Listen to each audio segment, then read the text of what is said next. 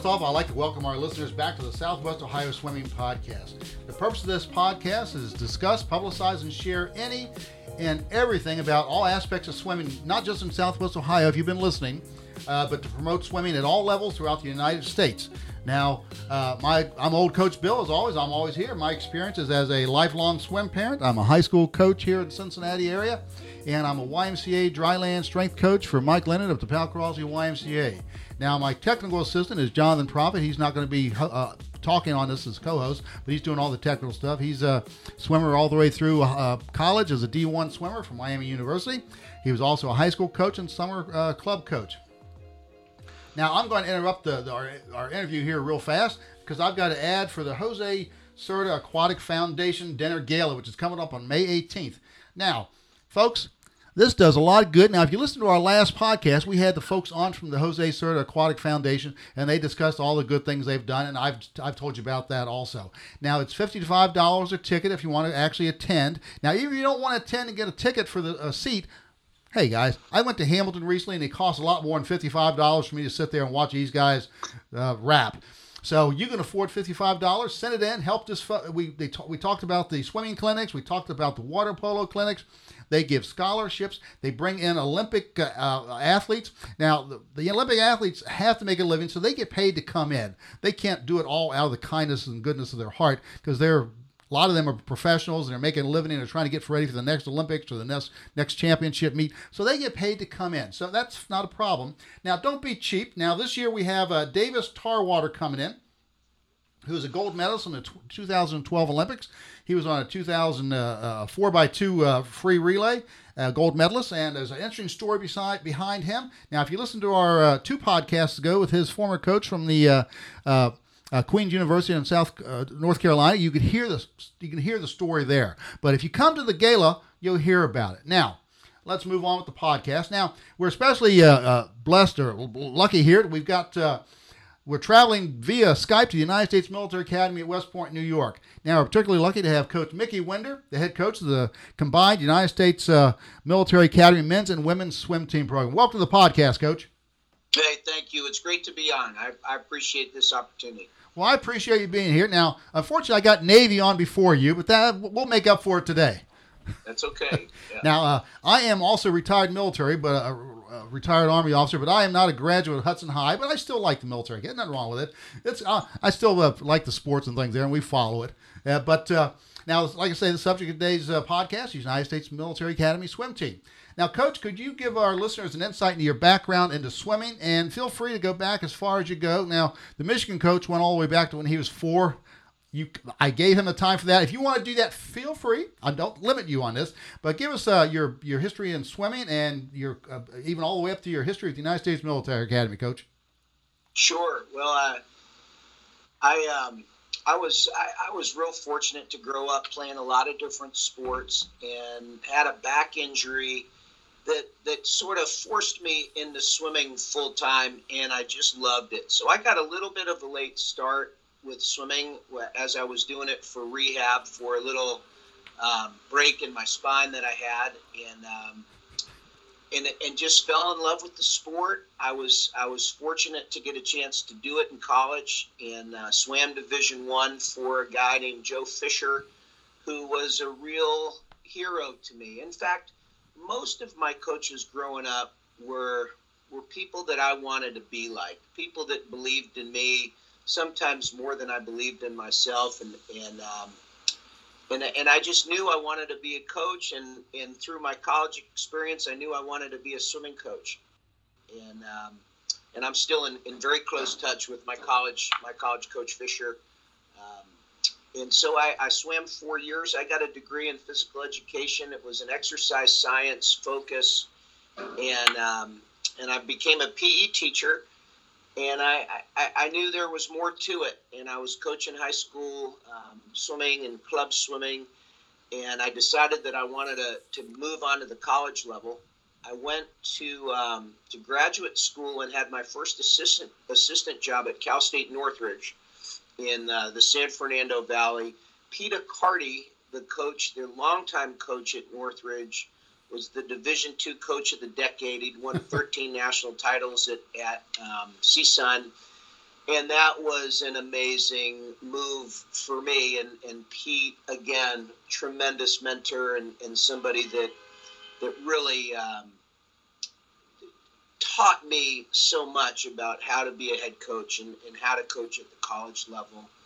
Um, and then I went up the coast a little ways to Cal State Northridge, or excuse me, um, University of California, Santa Cruz that's about 60 miles south of San Francisco, and, and that was my first head coaching job. I was a Division three coach there, but had an amazing experience and great kids, and met my wife there at, at Santa Cruz, um, and had a chance to bring a team that, that hadn't had a lot of success nationally to sixth at the NCAA's in, in D3. And um, we had a lot of success. We had people go real fast and, and created some very good teams and then I was fortunate to be considered for a Division One head coaching job at the University of Washington. Um, you couldn't get away so from the we coast. Were, we were in Santa Cruz six years. Go ahead. You couldn't get away from the coast. No, I was just making my way up. Yeah. And and we moved to Seattle. Had eight wonderful years in um, at the University of Washington, and and had a lot of success there. We were top 20 at NCAA's a couple times. We had some people finish, I think, as as, as well as, as fourth at, at NC2A's individually and had a bunch of relay score. One of my favorite, most proud accomplishments at UW is we had someone qualify for the NCAA's in every event um, at every distance. So we we did um, some great things and had some amazing assistant coaches Joe Dykstra was one of our coaches there, who's now the head coach at Utah. And Ricky Perkins was one of our assistants. He's now the head coach at Bowling Green. Um, Beth Slaughter was one of our assistants. She's now a head coach in, up in um, a D3 school up in, in Washington, where she's from. Kim Harada was one of our assistant coaches, and Kim actually came here with me to Army and um, Kim was she was a great swimmer. She was fourth in the 50s in NCAA. She was uh, our first female Pac-10 champ that we'd ever had. Um, and um, Kim came with me. She actually met an Army officer, and they're married now, and he's teaching here. So Kim's been with me now on and off for about 20 years.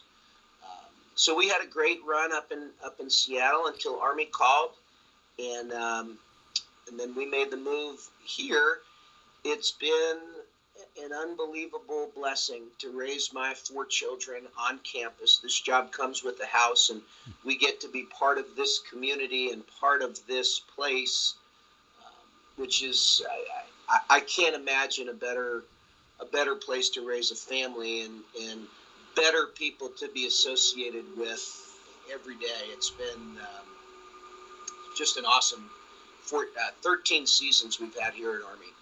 Coach, can you uh, tell our audience about some of the changes you've made since taking the position as head coach, and possibly even how that has evolved since you've got there?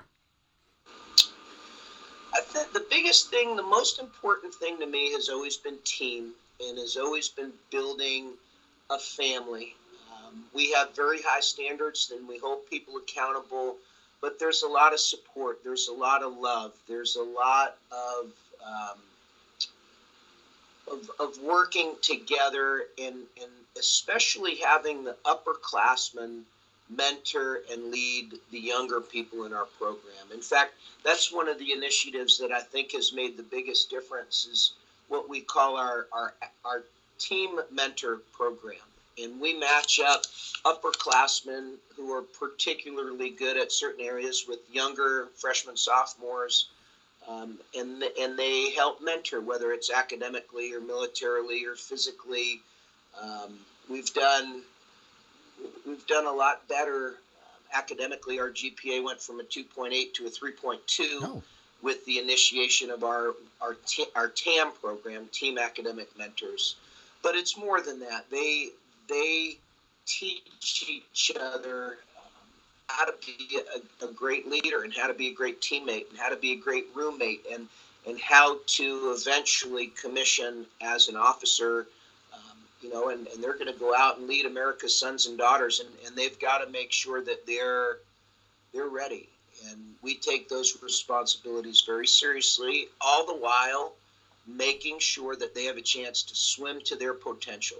Um, you know, recruiting is a huge part of this. Obviously, we want talent, but we want the right people to to come in here um, and not just swim fast and do well in school, but to represent our program in the Corps of Cadets and in the community and nationally the way West Point deserves. And that process to us is really important as we we we select the right people um, to come in here and, and do this. And and you know, I people ask me all the time, you know, where do you find these great young Americans who want to do this sort of thing? And and I think there are probably just three things that everyone in our program has in common.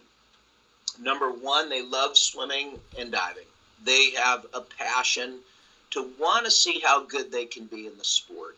Um, number two, they're a little bit tough. You know, not a beat your chest kind of tough, but there's a grit, there's a resilience, there's a sort of a, an inner strength and resolve that these kids have that that I want to do something that's a little bit different than the typical 18 to 22 year olds. That I want to be a part of something that I know is going to set me up for success later in life. And and then the third thing they all have in common is they believe in team. They believe in family. This notion of being part of something larger than themselves resonates with them. And and so I, I think if you love the sport, if you want to do something to distinguish yourself in the world, and you believe that that the sum, the whole, the whole is greater than the sum of its parts. If you believe in this idea of team and family and synergy and, and working together, that this could be a great place for you. Now you touched on it briefly there, Coach. Uh, recruiting. Do you find the swimmers because because everybody comes out of there as a commissioned officer in one of the branches? I know I had a friend who went through West Point and he came out as an Air Force officer, which I thought was rather interesting. But uh, they, they, the bottom line, they're going to come out and they're going to be commissioned officers. So do you find do you look for recruits or do recruits find you, or is it a mixture of all the above? I would say it's eighty percent of we're trying to identify fast people with potential to go to improve. Um, and then there are some that reach out to us, but probably only 20% um, come to us. In most cases, it's us recruiting right. the same way every other Division One program does. So, you know, we just we have to cast a pretty large net. You know, obviously because right. we're recruiting all 50 states, and and um, we don't go internationally, but we're you know, in a lot of ways, we're America's team, and, and we've got to be out, you know, all over the country, finding fast, talented athletes with a lot of potential who want to live their lives a little bit differently. You know, so it's it's a it's a full blown recruiting process, just like any other school. In fact, we have seven juniors coming for an official visit this weekend, and um, and we have several commitments already you know, from the junior class for the following year. So the recruiting process here is is more similar than than different from any you know civilian school. Now, do the athletes still need to um, have a congressional or other recommendation or a, a, sponsorship? I'm not I'm not using the correct phrase here, or do they bypass that if they're recruited as an athlete and they want to be an athlete for Army? The the process is the same. It is but we can support the process okay. a little bit more, you know, as they go through it, you know, as an athlete. So they still need a congressional appointment. They still need um, to pass the medical and the physical portion of everything. Um, there are still very competitive academic standards that they have to achieve, but we can help them in in facilitate the process as an athlete. Okay. Now, folks, I uh, went to the Army website, and the uh, the coach here takes you has a video. It's not a long video, but he has a video there that takes you on a tour of the facilities there. The facility is amazing. Uh, he takes you all the the pools, the swimming facilities, the the athletic training facilities, everything there. So I'm going to have the coach kind of describe. Now, if you take the now he's going to do a verbal description of it, but unlike many uh, universities, because I've I've had quite a few college coaches on here, this they don't ha- they should have a, a, tour sort of like what coach has on his website. So i'm going to have him take us on a bit of an audio tour what his, uh, training facilities are like and uh, we'll but i highly recommend that if after if after you listen to this podcast go check it. It doesn't take you five minutes or so and it's an amazing uh, facility there. Coach could you tell us uh, what you have there for training facilities for the swimmers? Sure uh, it, you know it's it, it, west point as an institution values excellence and they will spare no expense when it comes to providing an opportunity for anybody that's part of this to achieve their full potential as an athlete, as a student, and as a future Army officer. So it's, um, you know, these are your tax dollars at work, and, and they spare no expense when it comes to making sure these kids, who are often referred to as America's best and brightest, that they have a chance to to see how good they can be and, and whatever it is that they're trying to do. Um, we have Crandall Pool, which is a 50 meter pool with a separate diving area. It's not a separate well, but it's a it's a diving area. We have two movable bulkheads in Crandall, and that's the main home of, of Army swimming and diving. That's where we do the bulk of our of our training. We'll have typically 13 or 14 short course lanes going at any one time.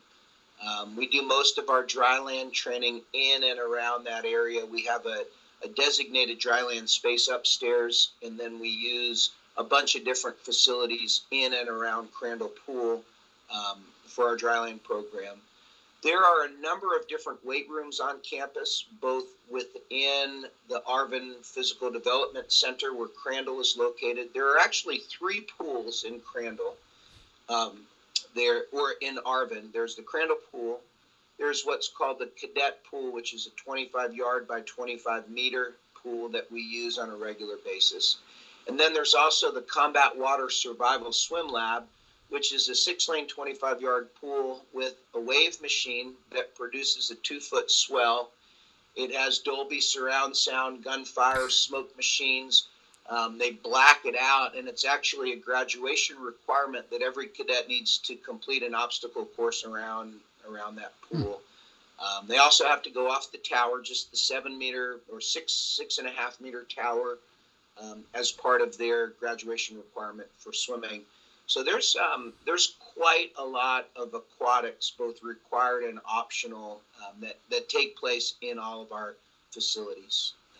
Uh, tell we us. do a great. Good, good. Go ahead. Go ahead. Go ahead.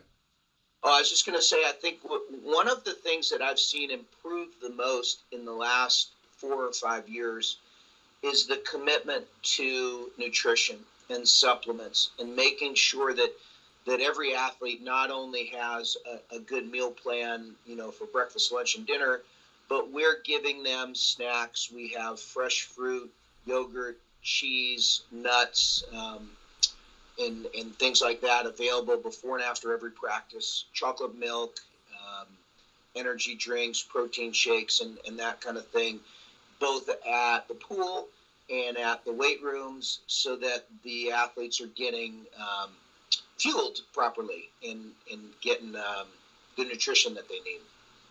Do they have a training table, or do they train, or they eat with their companies, or how that how they eat with they eat with the Corps, okay. um, but that's improved a lot too.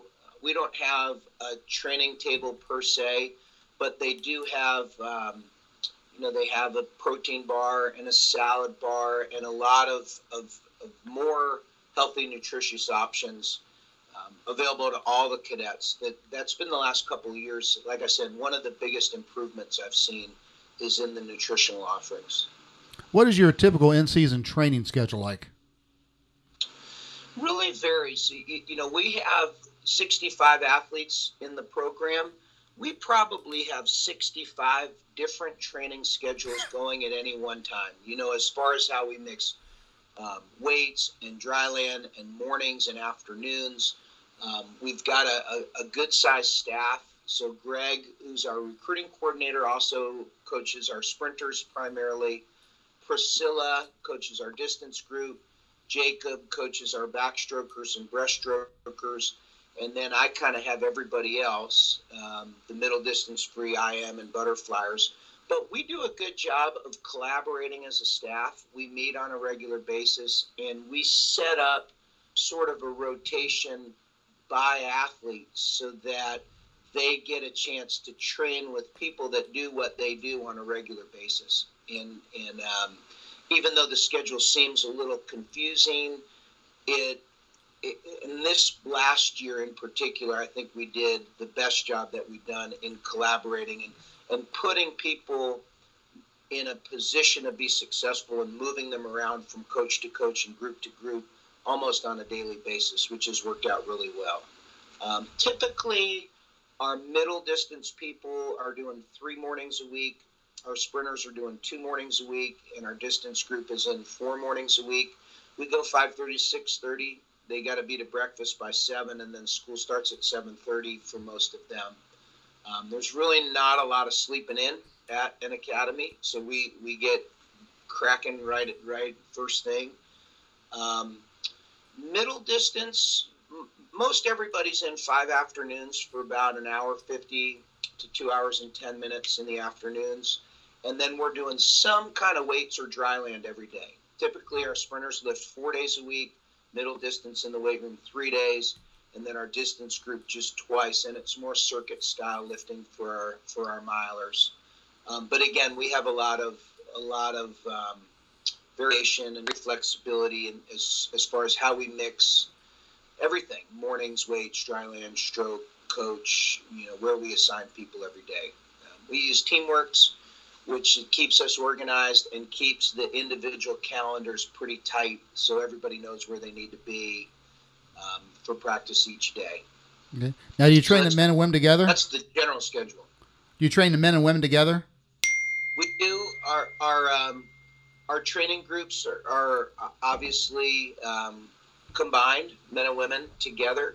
We'll do one or two practices a week that are separate gender, either Thursday afternoon or Saturday morning, depending kind of where we're at in the season. But yeah, we are a combined program. We take a lot of pride in that. We are, you know, I've always coached combined teams. I love the family atmosphere of it. I think that it's it's um, a lot like life, you know, in terms of men and women working together in a stressful environment um, and and trying to do extraordinary things. Um, I, I also think, and I've, I've thought about this a lot, that the way that our army has changed, especially in the past few years, with the um, the repeal of the combat exclusion law, meaning that women are now permitted to branch in the combat arms mm-hmm. branches. They're not required to, but they can now, which didn't used to be the case. Right. That that what we do as a combined program is an amazing preparation for their life and role in these integrated units once they you know once they commission and go out into the army. Um, so yeah, but being a combined program is important to us. Um, we talk about two teams, one family. Hmm. Okay. Um, how old is the Army program? In it, in 2021, we'll celebrate our 100th anniversary. My, so we've got a big gala celebration, and and we are going to unveil. Um, I'm hopeful a 3.5 million dollar endowment. That's something that we've been working on very aggressively.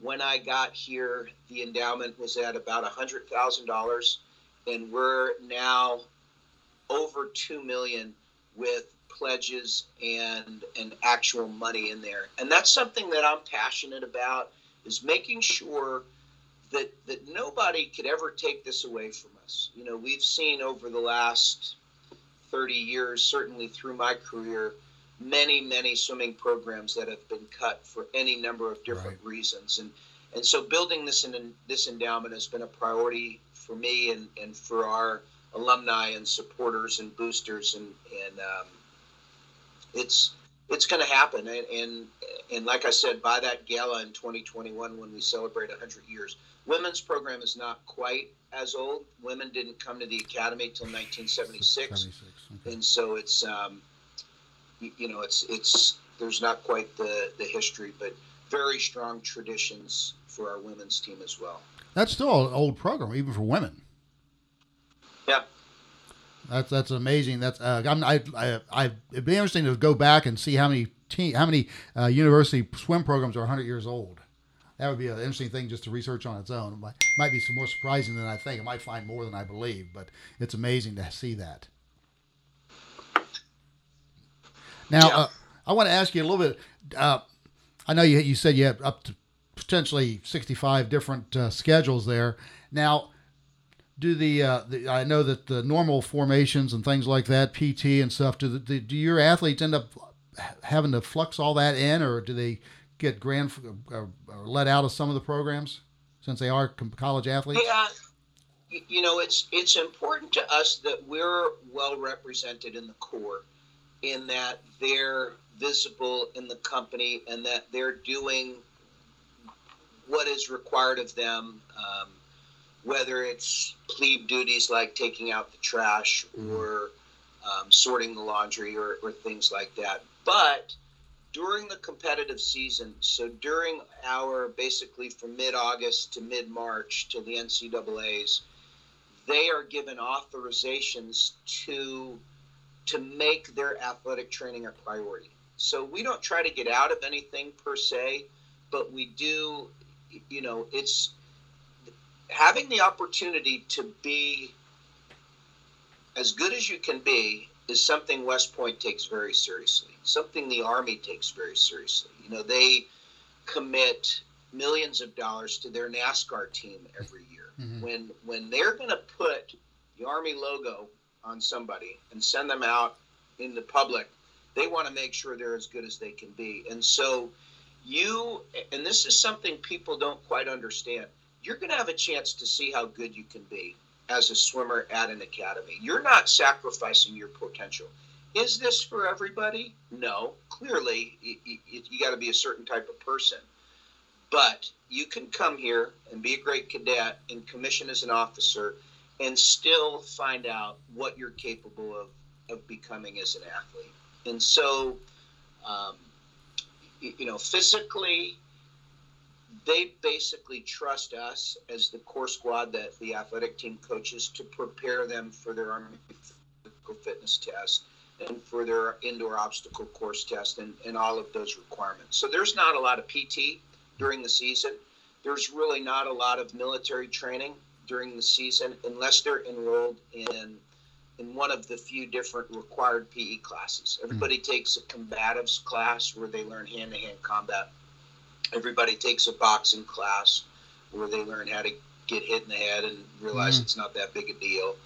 And everybody takes a military movement class where you, um, you basically it's it's like a gymnastics class where you learn how to do a lot of different um, movements. It's called the IOCT, the Indoor Obstacle Course Test. And you could Google that, and it's an awesome um, cross training PT kind of experience. Now, uh, do you teach anything there? Since you do, you have, do you have the background in physical education? I, I do have a PE degree and I have a master's in PE as well as sports psych um, background, but I don't teach. It's um, this job keeps me plenty busy. now, uh, I, I, assume it would. Now, do you are you able to uh, room your swimmers with swimmers? Now, it's not like a typical university where the swimmers are the only people getting up early. In the dorms, there everyone's getting up early. I assume. Mm-hmm. So you are you able to do that?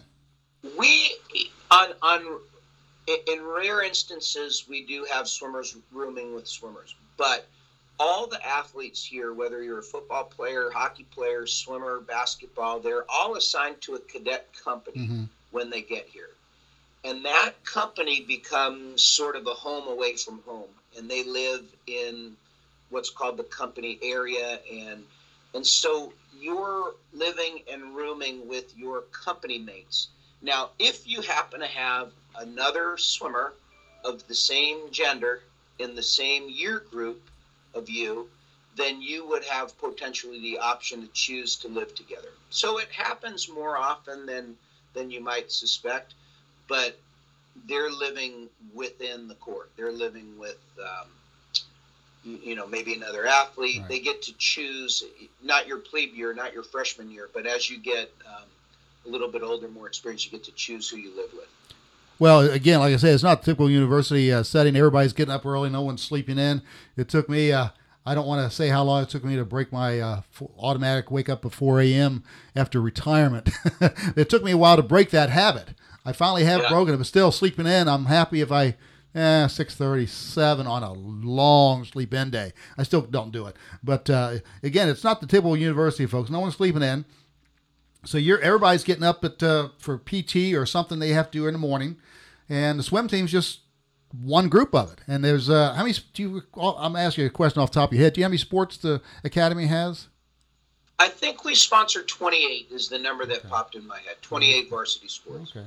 Yeah, that's a that's a good number of sports, and there's a lot of people moving around because there's a lot of morning practices. So the swimmers are not the only ones. And so again, I think you should go watch the coach's video just to get a real good view of the of the the, the uh, nice tour, nice video tour of the facilities there. Now, Coach, you mentioned briefly your assistant coaches. Can you give a little more information on each one of them, please? Yeah. Um, Greg Brown is our recruiting coordinator. He, he works primarily with our sprinters. Greg was most recently at Florida Atlantic University. He's been a head coach at a couple different schools, and um, he's brought a wealth of experience and, and information to our program. Um, he does a great job. Jacob Sire is a graduate of NC State University. He was part of their ACC championship teams. He's a younger coach, but an amazing student of the sport and, and really um, high energy, creative, well prepared guy, and and um, and has been around a lot of fast swimming. He swam at Olympic trials um, twice, I believe, and um, and so that's Jacob. Priscilla works with our distance swimmers. Priscilla was um, assistant coach at UConn before she came to us. She is a great role model, in my opinion, in terms of fitness and nutrition. High energy, does a great job with our distance swimmers. Um, Kim, who I told you about, who's been in and out of the program and and in and out of my life for the last 20 some odd years works with me primarily with the distance people or the middle distance people IMers and does a really good job with everybody making technical uh, adjustments. And then Chris Waters is our diving coach. Chris is he's a, a long-term pro. He's been coaching 20 plus years at, at several different institutions. I think 14 years at University of Illinois was his longest tenured job um, before he came here. Okay, good. Now, coach, we've got um, a strength coach, Coach Grubb, who's got two other sports in addition to us, um, but incredibly dedicated and um, really interesting guy, and uh, has done an amazing job as our strength coach. Deja is our trainer and she's just got swimming that she's responsible for in the training room. So she does an amazing job with care and prevention of athletic injuries. We have another program here called the Center for Enhanced Performance. And so we have sports psychologists, performance, um, you know, enhancement people that are assigned to our program. Jen Schumacher who is a swimmer. She swam at UC Irvine and has attempted the English Channel and is still comes into practice and swims with us. So she does a lot of the sports psych um, support stuff and, and that kind of thing. So those are the people that are that are involved in a daily basis. We also have something called officer representatives. So we have officers in the Corps that are faculty members that volunteer their time, led by an 06, a full bird colonel, who's the deputy head of the mechanical engineering program, Brett Van Poppel, who oversees a staff of nine other officers who help support us and mentor and tutor and travel with us and, and just provide a lot of different support we, for example, went to New York City this weekend to do a clinic um, a swimming clinic for some kids, and and Colonel Ray Blaine, who runs the cyber security program here at West Point. Uh, he's an 05, a lieutenant colonel, and he came down with us to, to be part of our day um, in the city. So robust support staff and, um, and a very, very experienced coaching staff. I'm lucky to, to get to work with these guys. Well, I was curious if you had any military on staff. So you have it in that, that format. Yeah. Okay. Um, yeah, and they're they're an integral part of everything we do, especially Colonel Van Poppel. I, I'd say every major decision that's not swimming related crosses his desk. You know, including today finalizing the team's captain selection. Okay. You know, and and all of that stuff. He's he's an important part of of a lot of what we do, and and clearly the academic mentorship and, and that kind of thing is truly important. Now, Coach, are you uh, able to host meets there during the season? We host a series of, of dual meets, okay. you know, through the season, but we haven't had any any real big invitationals or, or that kind of thing.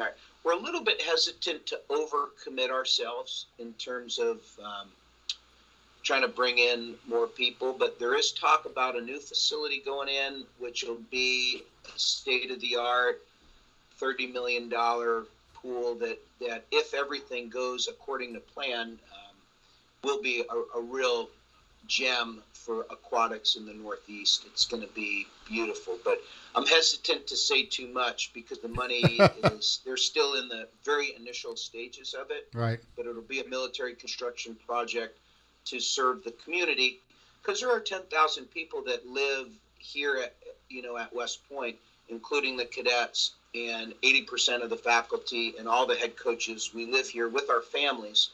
So the community aspect of this, you know, aquatic facility will be tremendous. It's going to be a place where where my kids, my kids are older now, but, but where children will learn how to swim and and we'll have masters and and competitive swimming and scuba and diving and and you know the whole gamut of aquatic. Okay. Now, now, I'm not familiar with the area up there because I've actually never been up to the academy. Uh, are there any high schools that take advantage of your? Conville. Every American ought to see West Point, especially an Army veteran. Well, I should, yeah. come up. We'll talk around. I'd have to come up. I've always made fun of uh, uh, academy graduates when I was on active duty, uh, but it was it was easy. Um, they made it easy for me. Uh, with, you, with your great facility there, did any high schools take? Is there are there any high school sectionals, districts, or anything held at your facility? Not not recently, no. Are there high schools in the area that have their own facilities, or they they uh, none of them use yours? No, none of the local high schools use our pool, um, and the, and most of the schools have their own have their own swimming pool. Well, that's nice. We don't. We're not that fortunate. We have a lot of facilities down here. We don't have a like. I work at the uh, Powel Crosley YMCA, and we have a, a uh, dome over our 50 uh, meter uh, and 25 uh, i forget we have 21 uh, 25 yard lanes when we put the dome up and we have three or four high schools in there but the, the high schools have facilities down our ways. We have we have great swimming here but no one very few people have their own pools so that, that's great that they have that up there. Yeah.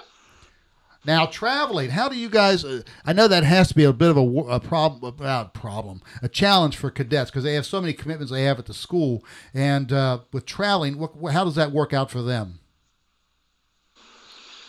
I, would suspect it's pretty similar to, to most other Division One teams in terms of the amount of travel and the way that we travel. We're we're in the Patriot League, so we go about as far north as Boston okay. University. Um, we'll go there once a year. We go down to Annapolis, obviously, um, and excuse me, um, in that area. We will. We went to Cleveland this year. Was our furthest trip for the National Invitational. Uh, I take it back. We went to Miami early season with a group for meet down at Florida International University. We'll we'll be in Miami for the Open Water Nationals, and um, so we fly on commercial okay. travel. We used to we used to have military air lifts, which would take us to places like Puerto Rico and California, um, but with sequestration in the last kind of um, Right.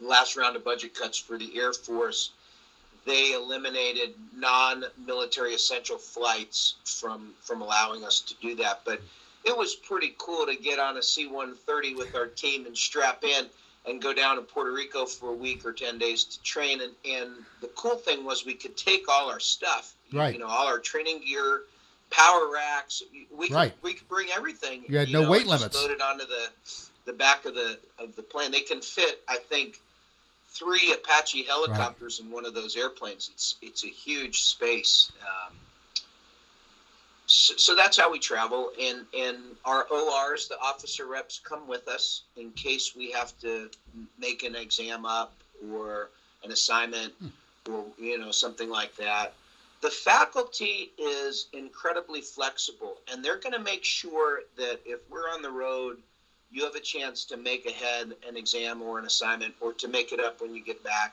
or to do it while we're there you know every cadet has a laptop that is Wi-Fi accessible. So they're even when we're on the road, we're connected to um, you know back to the academy, and um, you know so it's it's uh, like I said, it's pretty typical to what you'd see at, at any other Division One type of school. Uh, personal story. First time I ever flew was on a C-130, and I fell out of the darn thing. So you know, that was I got to fly and jump out. Of it. I never. I never. Uh, it, took for it took another year or so before I ever actually landed in an aircraft. But uh, You had a parachute on, I hope. Yes, I did. They did have a parachute on me, and after all that training, basically, uh, you just the, I'll give you a hint, people about parachute. Gravity takes over. It, you know, you don't need to know how, how to actually fall out of an airplane. It will work. Well, gravity works. You know, the parachute. Well, hey, that's optional. I had two failures, so you know, talk to those those uh, riggers about that stuff. But yeah, that was my personal experience. But that would be an experience to to fly all the way to Puerto Rico in the back of a C-130 because it's an amazing aircraft. You could, like I say, you could carry everything in there. Uh, you could have brought every, you could have brought, like you say, brought your own weightlifting. It was just great. That would be, that was amazing to, to do that. Maybe that'll come back eventually. But hey, They're loud. They're loud and they're slow. They but- are. but they're roomy. Yeah. well, after the after your first flight, remember to take your earplugs. Oh yeah. Now, um, how do you guys handle Christmas training? Do you stay there? No, we've been going this year. We went to Orlando the last two years actually, and had a great experience training at the YMCA down there. Um, it again, it's probably pretty similar to what most other college teams are doing over winter training. We left on December 28th. We came back on January 6th.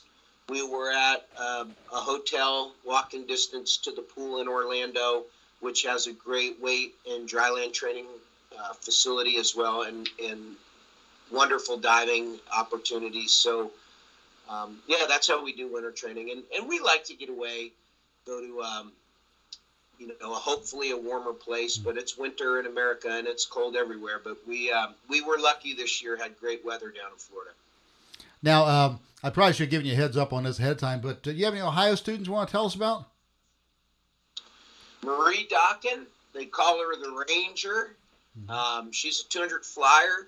Okay. She um, she is just a, a tough human, um, doing great things. She's from Dayton. She was teammates with a guy Colin Kanzera, who was a sub two minute breaststroker, also from the Dayton Raiders team. Um, we have a, a, a pretty strong um, history of of Ohio swimmers coming to the academy. Marie's the one that popped into my mind right now. Now, do you have any Ohio students coming in that are committed that you can talk about, or are you allowed to? I need to wait. Okay. Not okay. a, yeah, Okay.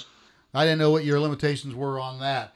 Um, a lot of rules. yeah, there are. Um, give us a short. If I'm a if I'm a, uh, a parent of a junior and I'm a junior swimmer, uh, why will I? Why would I like? What what would attract me to the United States Military Academy as both a cadet, future Army officer, and as a swimmer?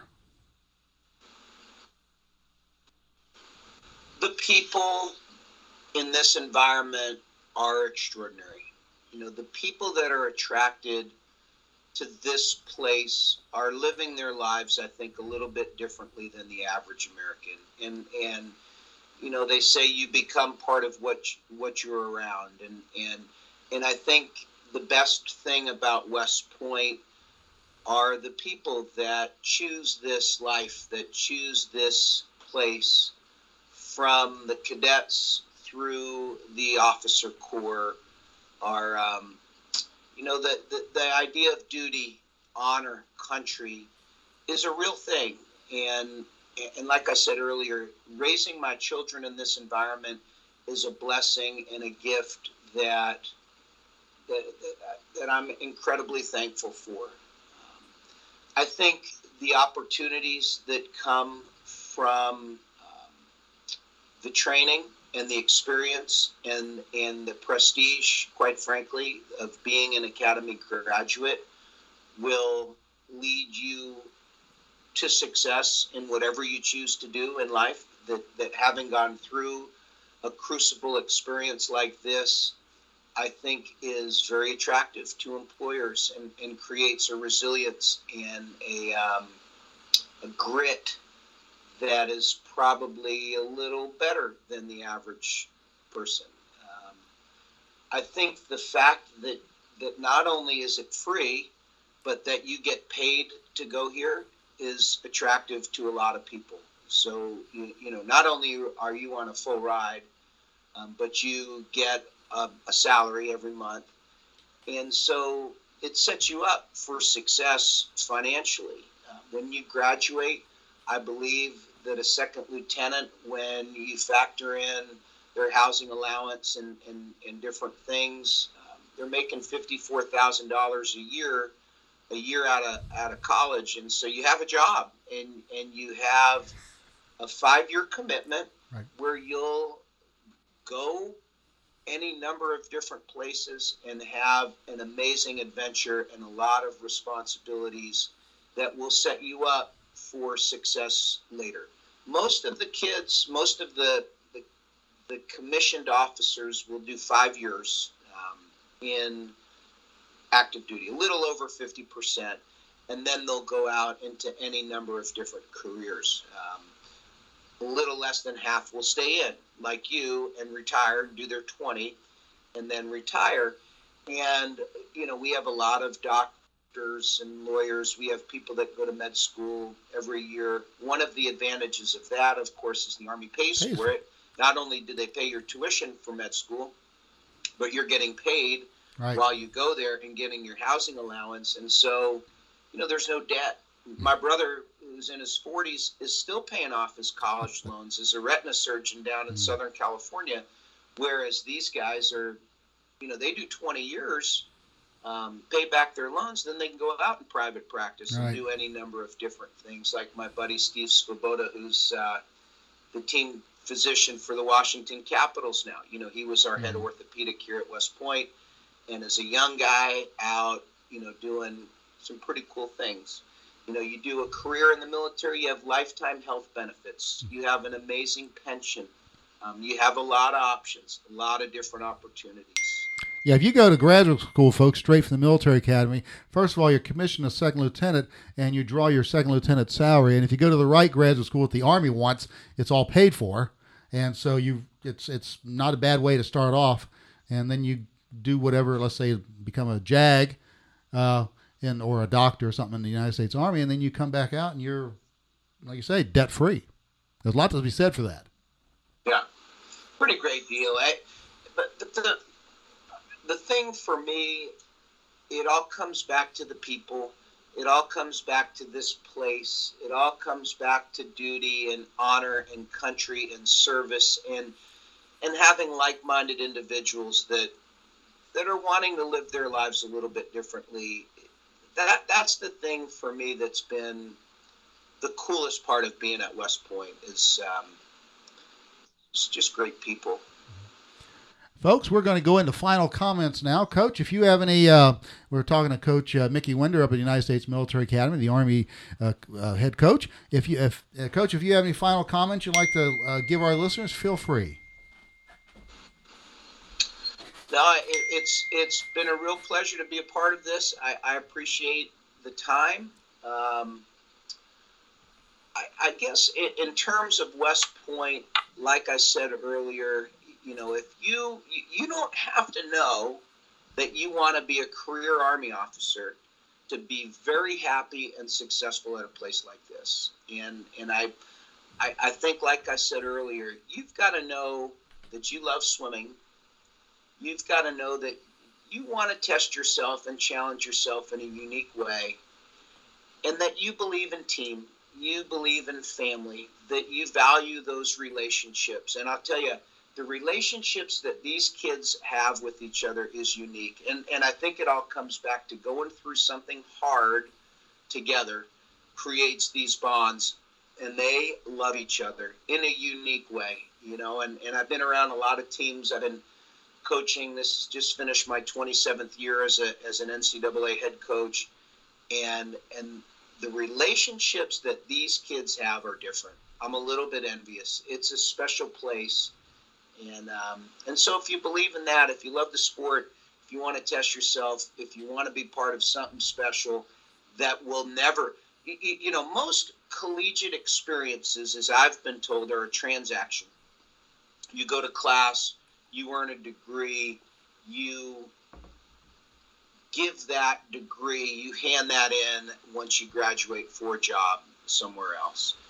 West Point is truly a transformation. You know, that 47 month developmental process, it's unbelievable. And it's such a cool thing for me to watch these kids come in as 17 or 18 years old and watch them transform, you know, physically and spiritually and militarily into these officers that are going out and and leading our country, you, you, know, both our army and then in any number of different areas. It's it's an it's an amazing thing to witness. And So um, it's something worth checking out.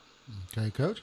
I want to thank my producer, Jonathan Profit. I want to thank our coach guest, Coach Mickey Wender, the head coach of the United States Military Academy uh, men and women's combined team, for taking time out of his busy schedule to join us here at uh, Southwest Ohio Swimming Podcast. I want to remind you, folks, you can find us at our host website, which is AxiomNewsNetwork.com. We're also available on the Apple Podcasts, SoundCloud, Stitcher, Google Play, and all those places. Now, my final thoughts if you're not getting wet or watching someone else getting wet, then you're not trying hard enough. So I challenge you to find a pool and get wet. This is Old Coach Bill thanking you for listening and wishing you a good day.